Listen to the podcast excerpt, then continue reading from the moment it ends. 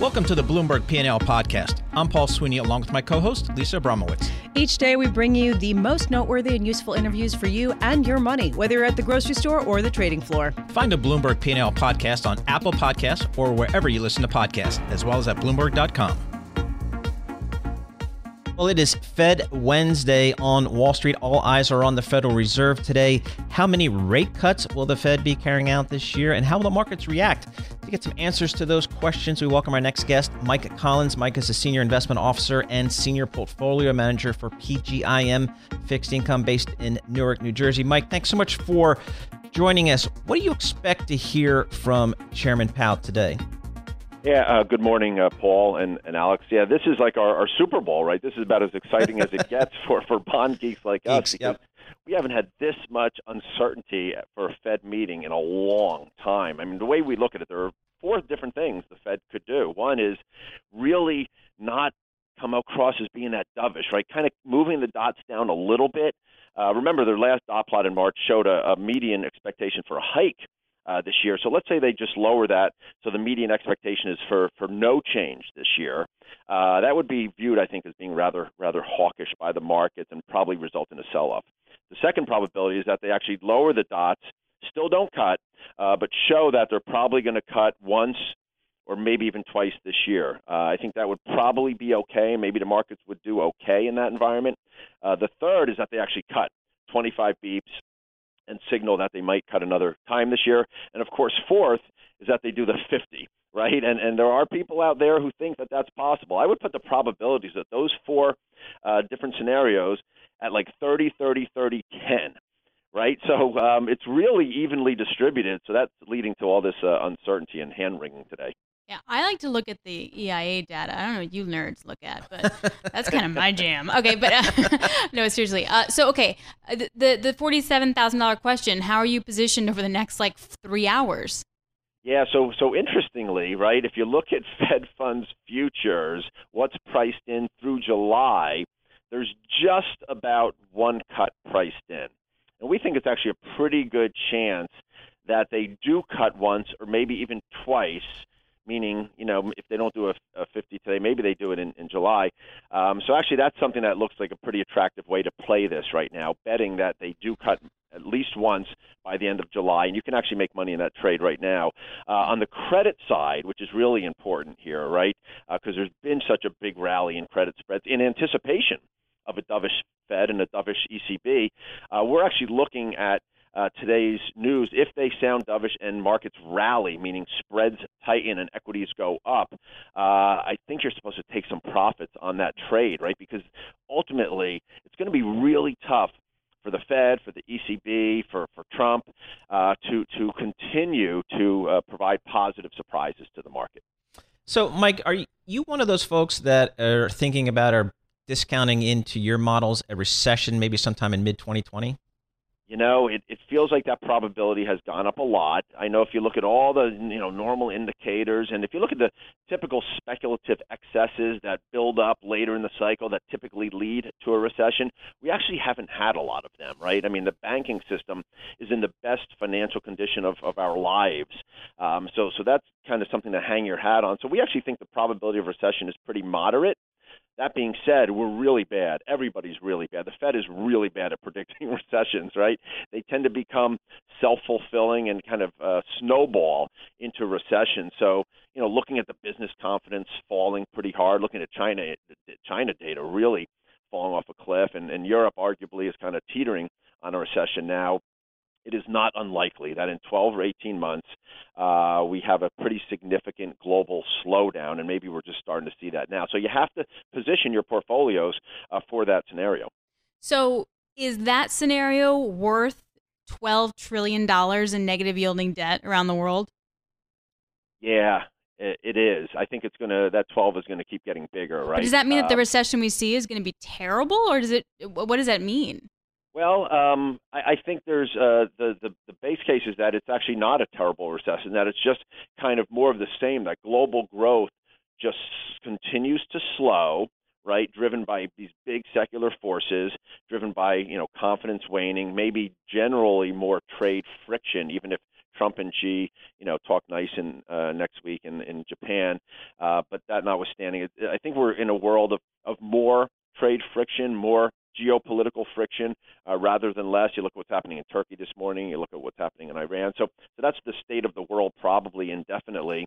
Uh, so it's just, I think it's just a slow slog towards slower growth, um, not necessarily a deep kind of V-shaped uh, recession. And in that world, you know, central banks continue to be really easy, and rates just continue to stay low. And U.S. rates obviously have the most scope to fall of all the big developed government bond markets. So, Mike, I mean, you guys at Prudential are just massive. I mean, almost 800 billion in fixed income under management. How are you allocating, you know, that between, you know, maybe the, some of the safer investment grade uh, securities versus uh, perhaps pushing the risk out a little bit in high yield and some other riskier uh, aspects in the credit markets? Yeah, I mean, we're we're generally positioned in a in a barbell type of um, credit structure, and that is, you know, I always say you want to you want to do well in the base case, and the base case isn't isn't that horrible, but you don't want to, you know, really have a big drawdown in in these tail risks, which would be the, the recession. So barbell we have on is, you know, there are opportunities in in high yield or select opportunities in emerging markets, um, you know, even investment grade corporates, uh, European banks and U.S. banks still look pretty cheap to us. So so you can add your yield and your coupon and your and your beta in your best ideas in those areas. Uh, and then the other half or so of a lot of our portfolios are in very high quality bonds, and a lot of that are in, are in actually in asset-backed securities or different structured products like you know AAA rated commercial mortgage-backed securities or collateralized loan obligations or asset backs, things that have such a low probability of losing principal, and they still have a pretty decent yield or, or spread. So to me, that that's kind of the ballast in the portfolio if you do have a credit dislocation.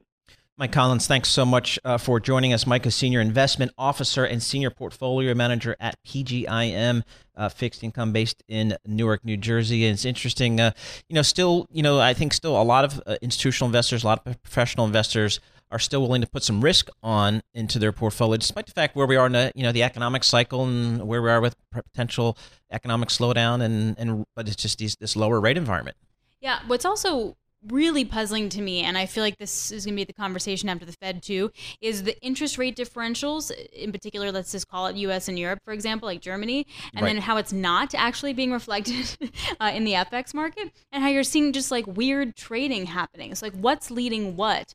I think is also a little bit confusing. And do the carry trades then in that environment still work? I don't know. Yeah, exactly. And uh, we saw um, Mario Draghi, I guess, earlier this week, you know, talking about they will they have lots of tools in their toolbox to you know try to jumpstart the European economy. But you look at the you know negative yielding rates in, in Germany. You mentioned that you know the twelve and a half billion dollars of negative mm-hmm. yielding debt. It's just extraordinary. And at some point, uh, you know, it has to reverse. One would think, one would think, but we didn't hear that from Mario Draghi earlier. New normal, man. It's Low rates forever, not for longer, but forever. Forever, I guess. And so we'll see what the, the Fed does later today. Again, uh, uh, that coming up uh, around two two thirty with uh, Chairman Powell with some of his uh, commentary. That we'll be covering that, of course, at Bloomberg Radio.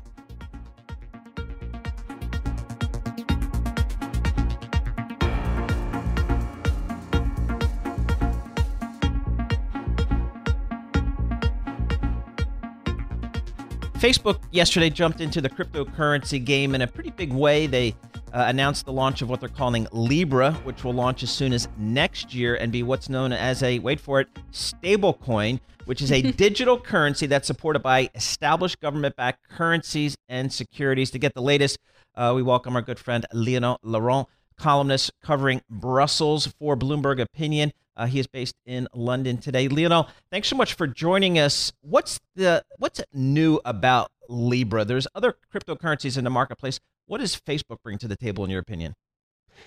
So I think that uh, this is the first time that a company of Facebook's size, that's almost three billion users they have, has essentially come out with a cryptocurrency or endorsed the space in, in the way that it has. So that's that's new.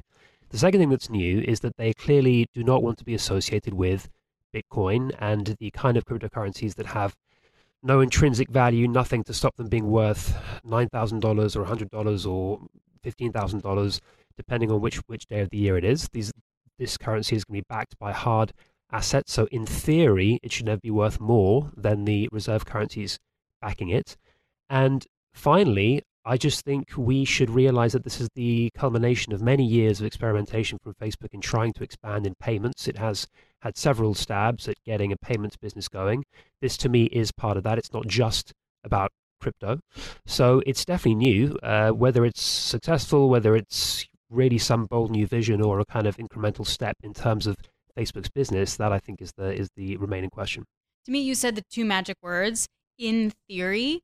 So, on a technical basis, I'm kind of wondering how they wind up having Libra stay consistent if it's made up of a bunch of currencies that wind up moving a lot.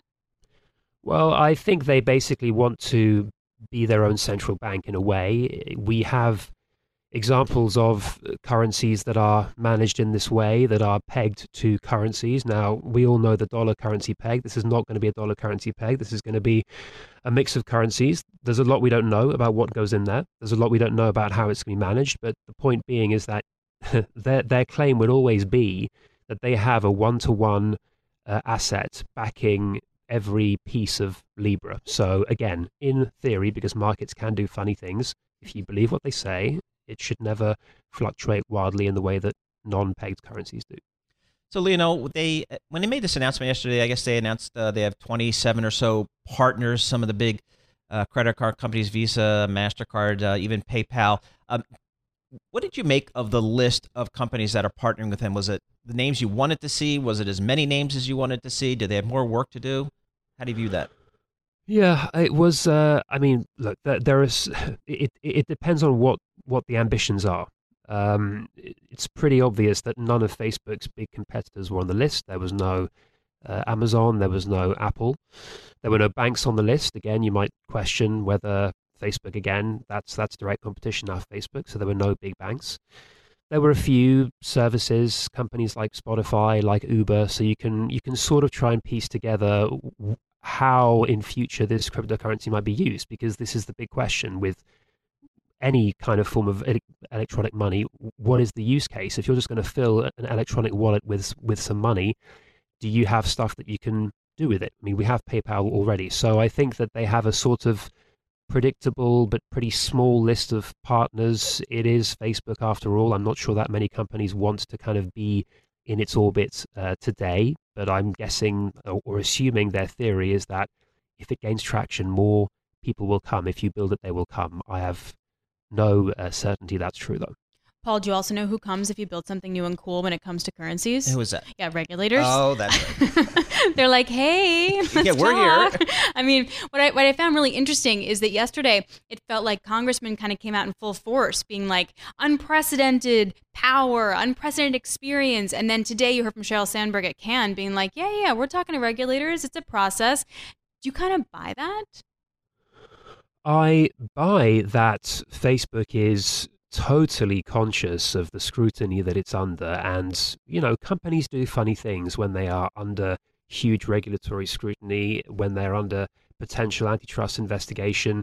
This seems totally reckless at first glance, but on the other hand, you could easily see why a company that makes something like 96 or 97% of its money from advertising and is looking exceptionally powerful and concentrated, you can see why they might go, well, let's diversify, let's find other revenue streams. And as for the as for the regulation part, I haven't seen anyone say outright that they would, you know, ban Libra or stop it or properly clamp down on it because it is actually quite easy. If you wanted to stop Libra, you could just ban cryptocurrencies. You you, you could do things. So I think that they are going to do everything in their power to quite rightly ask for more transparency. Let us get in there. Let us access the data.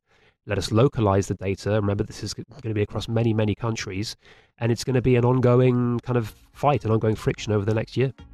Lionel Laurent, columnist covering Brussels for Bloomberg Opinion, joining us on the phone from London. Thank you so much, Lionel.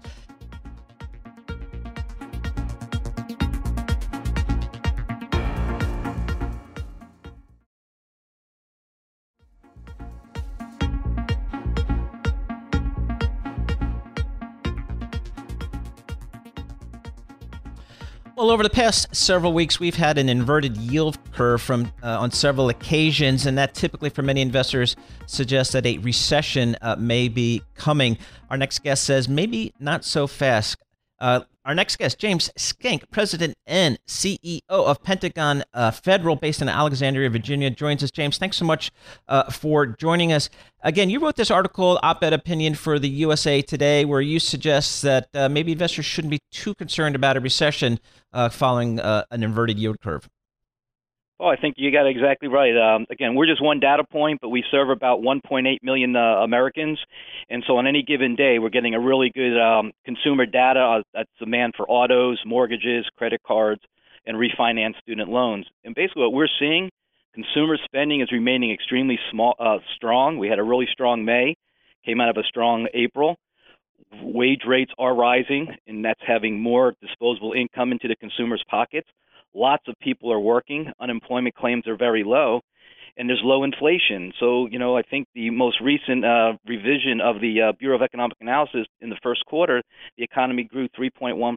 So we're not buying into the naysayers. We're seeing incredibly strong demand for our products and services. So the obviously the issue with the yield curve is at some point banks don't want to lend any money because they're not going to make any money off of it. That's the whole point, right? You're going to borrow short and then lend long. Um, have you noticed any of that in your business anecdotally? And that's the one difference, Alix, with the with the credit union. So we can really play the long game. Uh, unfortunately, for a lot of the banks, uh, if the Fed does drop rates or a flat yield curve, they're they're really constrained by the quarterly earning reports. They got to grow their earnings and continue to grow quarter to quarter without missing a beat. Otherwise, they get slaughtered in the public markets. As a credit union, there's about 5,400 credit unions in America. Can really play the long game because we're not we're owned by our members, unlike being owned by a shareholder. So we can continue to lend through the cycle and we can continue to give competitive rates.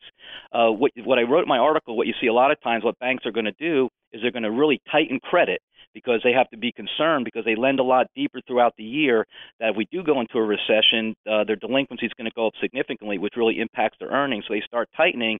Then they have to uh, uh, put their expenses across a much shorter number of new consumers, and so they start driving up rates and higher fees. You don't have that in the credit union business, and we're very proud of that, that we can really do what's right for the consumer for the long haul. So, James, what I, I didn't really know about uh, uh, Pentagon Federal is how big you guys are. You're the second largest credit union in the U.S. with over 25 billion in assets. So, you obviously, as you mentioned earlier, have your uh, finger on the pulse of kind of the consumer. Let's talk about credit quality right now. We're you know 10 plus years into this economic cycle. Uh, there are some concerns among uh, some creditors that credit quality may become an issue. What are you seeing? Uh, we're seeing still strong. We're not seeing a huge uptick in credit quality right now, and we think it was a combination of the tax cuts last year put additional income in the Americans' pockets, and also with the rising uh, rates uh, as far as salaries. After a 10-year expansionary cycle, it really has only been in the last uh, 12 to 18 months that we're starting to see sort of real wage growth with you know unemployment below four percent. You're starting to see more income being paid to the consumer, and and across the banks too with their tax cuts, they've been able to pay for talent and uh, take really good care of the customers. So we're not seeing the credit concerns right now at this time. You always have to be concerned with it, but if you continue to sort of you play for the long haul, make good credit decisions, uh, and don't stretch too deep, you can you can weather any cycle. So typically, where do you see the cracks first? Where do you see the cracks first? You'll see it in um, some somewhat of the auto lending when you start seeing 84 months and even longer financing periods as uh, auto rates continue to rise. Uh, you'll see it in uh, credit card uh, receivables, uh, the delinquency on credit card portfolios. Uh, so those were, were, the first two. You know, usually mortgages, uh, the consumer holds onto the mortgage the longest. But, so we always look at credit card delinquency and auto delinquency to start looking for any sort of cracks in credit quality. James Schenck, thank you so much. James is president and CEO of Pentagon Federal Credit Union, uh, Alexandria, Virginia. $25 billion under management.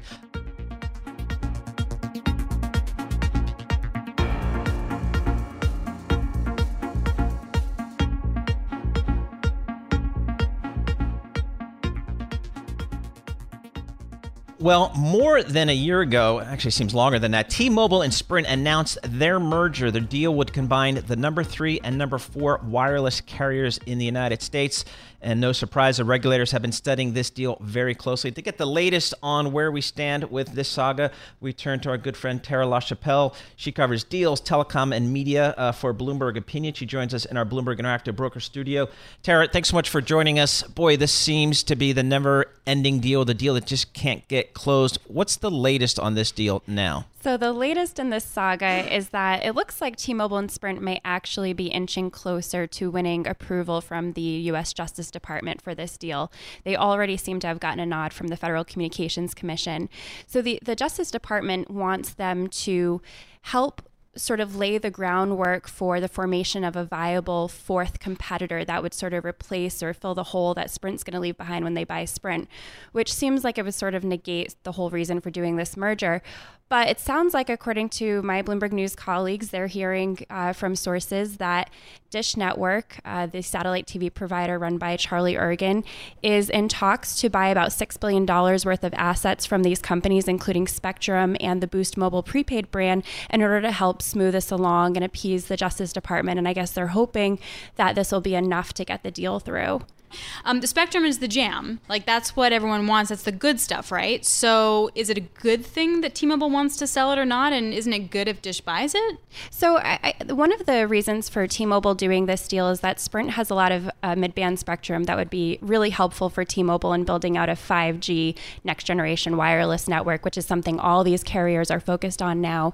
Um, so that'll really help them. And and where I think it's puzzling is T-Mobile is the one that needs the spectrum. Dish really doesn't. Dish Dish isn't a wireless carrier as of yet. They're supposedly building a network and are working towards that, but they've basically been squatting on all this valuable spectrum, not really doing much with it for all these years. So it's puzzling to me that Dish wants more spectrum and T-Mobile is the one willing to give some up in order to get this deal through. It's it's a little bit puzzling given what we know about what both these companies actually need. So, Tara, are we getting to the point now, if, I'm Sprint, I'm T-Mobile, that the divestitures that the regulators are asking me to make kind of make this deal in the first place not worth doing? Yeah, that's where I'm a little bit concerned. I mean, a lot of deals, when they go on this long and they have this many regulatory hangups, they kind of get to a point where you start to wonder are, is the desire to do this deal sort of clouding the company's judgment? And so many times we see mega mergers not really work out in the end. You know, they don't really pay off for shareholders because the executives maybe took it too far, either in price or what they were willing to concede in order to get their deal done. So I'm worried in this case that, you know, we don't know the details yet. We don't know what exactly exactly Dish is buying and what this is going to look like. But is T-Mobile giving up something and potentially creating a situation where the competitive market wouldn't really be more favorable to them if this deal goes through than it is now, where they're just competing against Sprint, which is a much weaker player at the moment. Paul, does this make you miss your analyst days? Uh, no, this deal, no, this deal does not.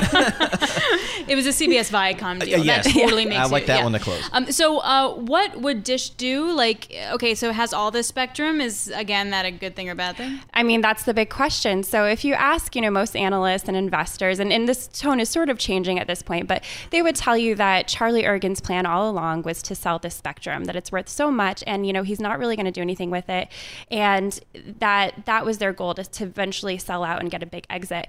He insists that they are working towards building this Internet of Things network, and it's going to be sort of a, a beginning stage of them getting to 5G. So it sounds like they are dedicated to building a network, in which case, you know, maybe this spectrum is useful to them.